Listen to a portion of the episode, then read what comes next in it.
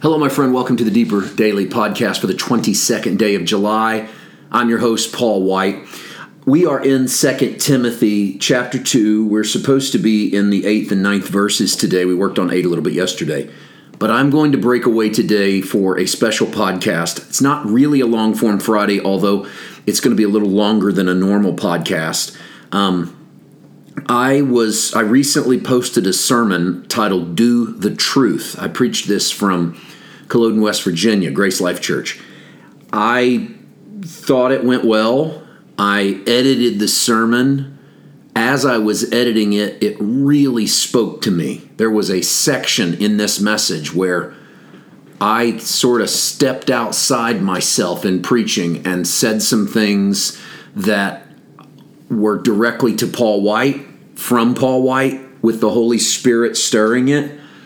And then when it aired, I got a lot of feedback from people who were very impacted by this sermon titled Do the Truth. So I went back and listened again. And this time didn't watch, didn't edit, just listened out on a morning run.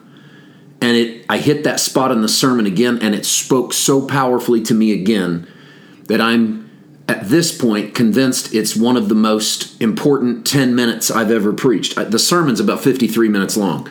But what I want to do for you today is play 10 minutes from that message, from about the 28-minute mark to about the 38-minute mark.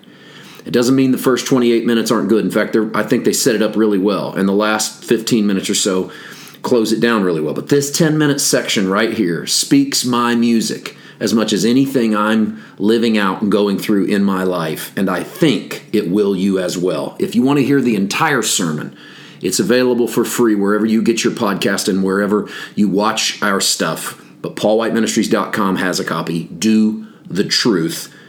I hope this clip blesses you from our sermon, Do the Truth. So it's not that we reject Jesus because we like to sin. It's because... pause. What's the opposite of truth? It's because we prefer the lie that we tell ourselves about ourselves. You see, I think all rejection of Christ and all rejection of his favor and his love and who he is because we cling to a lie about ourselves that we keep telling ourselves.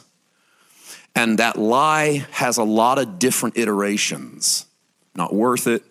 I'm not worthy. I'm not able. I'm not forgiven. I'm not loved. I've done too much. Those lies are also, I'm doing the best I can. God knows I'm trying. I'm a lot farther down the road than I used to be. I'm not as bad as that guy. Not as bad as I was yesterday. These are cleaned up lies. These are the saccharine lies. They're the good side lies. They're not as bad. They don't look as bad, but they're still lies because none of them involve the judgment that Christ paid for on the cross. They all involve us and who we are and what we do. You see, we live in the darkness of our own lie. Whatever lie we project is the darkness that we dwell in because we cannot be honest about who we really are if we want to keep projecting the lie. And you create a world of your own darkness every time you propagate the lie about yourself that says something about you that isn't true. Now, if I wanted to hyper-spiritualize it and to do it in a positive way, I would say every time you say that you're down, God sees that you are something else, then stop lying about yourself. You say that you're lost, God sees that you're saved. You say that you're not a son, God sees that you're a son. And all those things would be right. But I think we've got that pretty good.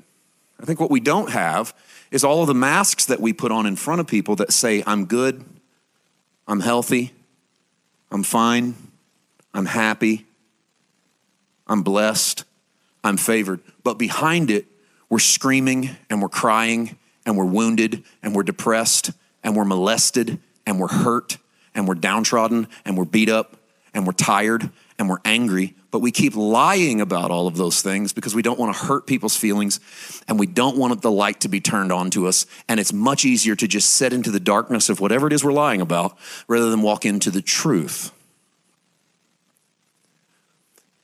And that's happening to a lot of us, all of us, even though we're believers in Jesus, because we're refusing to walk out of the dark area into the light of his love and his forgiveness and his grace.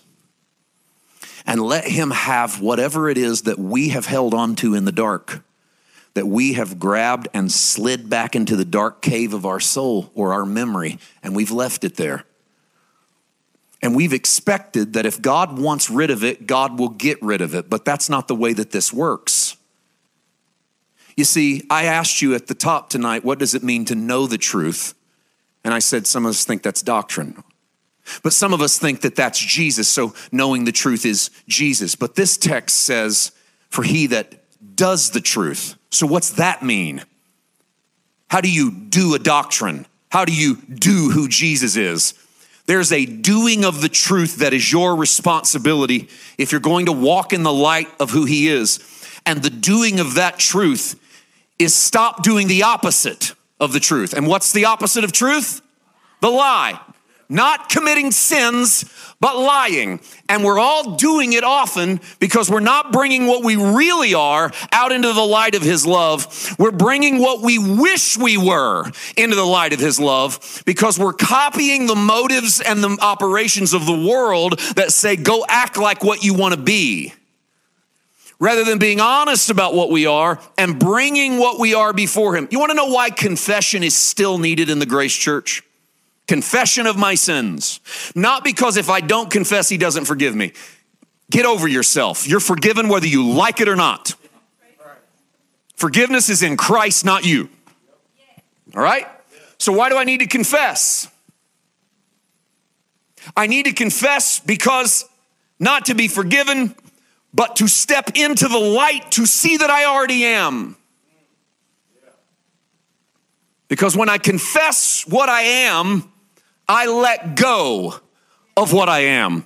When I lie about what I am, I keep pushing into the darkness the things about me I don't want to deal with, and I don't want to be seen, and I don't want you to know.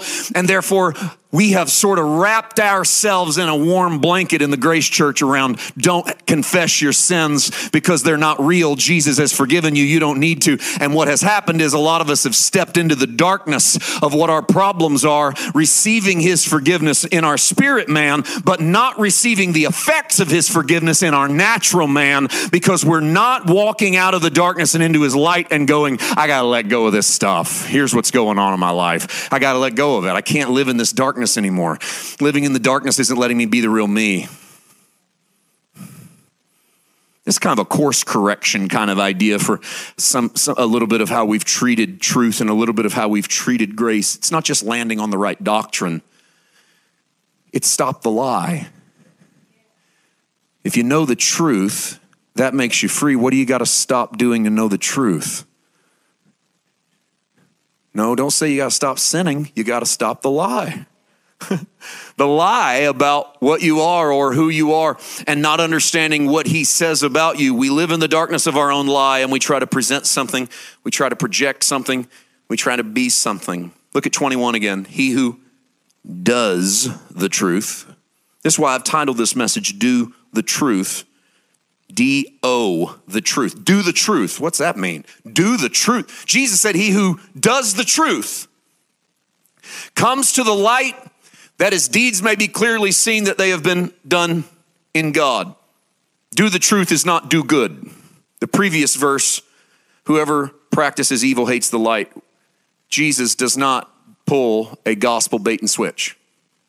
I love you. I take your sins. I'm lifted up like a snake on a pole. I'm not your judge. The Father's not your judge. Your judgment's in me. Oh, by the way, right here at the very end of the sermon, do the good, then you get the light. That's a bait and switch. That's the garbage we pulled in the church for a long time. The old bait and switch is we told you we were going to sell you this, and then we get you in the store and we don't have it. We don't have it. Mysteriously, we don't have any more of those. We only had 3. We did a mass flyer of 1 million ads, but we had 3 of those TVs. But we're going to sell you this one, and it's a little more, but it's a whole lot better. The old bait and switch, right? And we've preached Jesus that way a lot of times. Grace, grace, grace, love, love, love, forgiveness, forgiveness, forgiveness, cross, cross, cross, finish work, finish work, finish work. If you want to walk into the light, you got to stop doing the wrong thing, and you got to start doing the right thing. You got to do the good if you want God. Scratch that, time out. He who does the truth comes to the light. To do the truth, you got to stop the lie. What would happen then? You take what you are and you walk it into the light so that your deeds may be clearly seen. What was my projected theme, my thesis for you? That I think the evil deeds of verse 20 is the same guy in verse 21. He just takes his evil deeds and he walks them into the light. He takes what he really is and he shows up in front of God. And he goes, now what I have has been, look at the last phrase, my deeds have been done in God. God sees it all. God knows what I am. I'm not lying about it anymore. Let me tell you what God's asking from you. Truth. Do truth.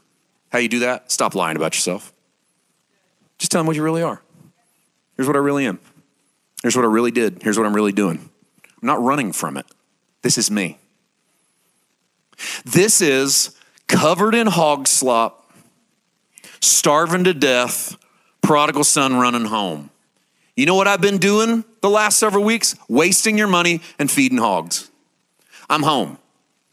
And I love that Jesus cuts his speech off, doesn't let him give the last half of, I believe I'll be one of you, let me be one of your servants. The Father cuts that speech off because that part's the part that's still a lie. The part that's true is I come home and I smell like pig and I've wasted all my money. That part's real. This is the real me.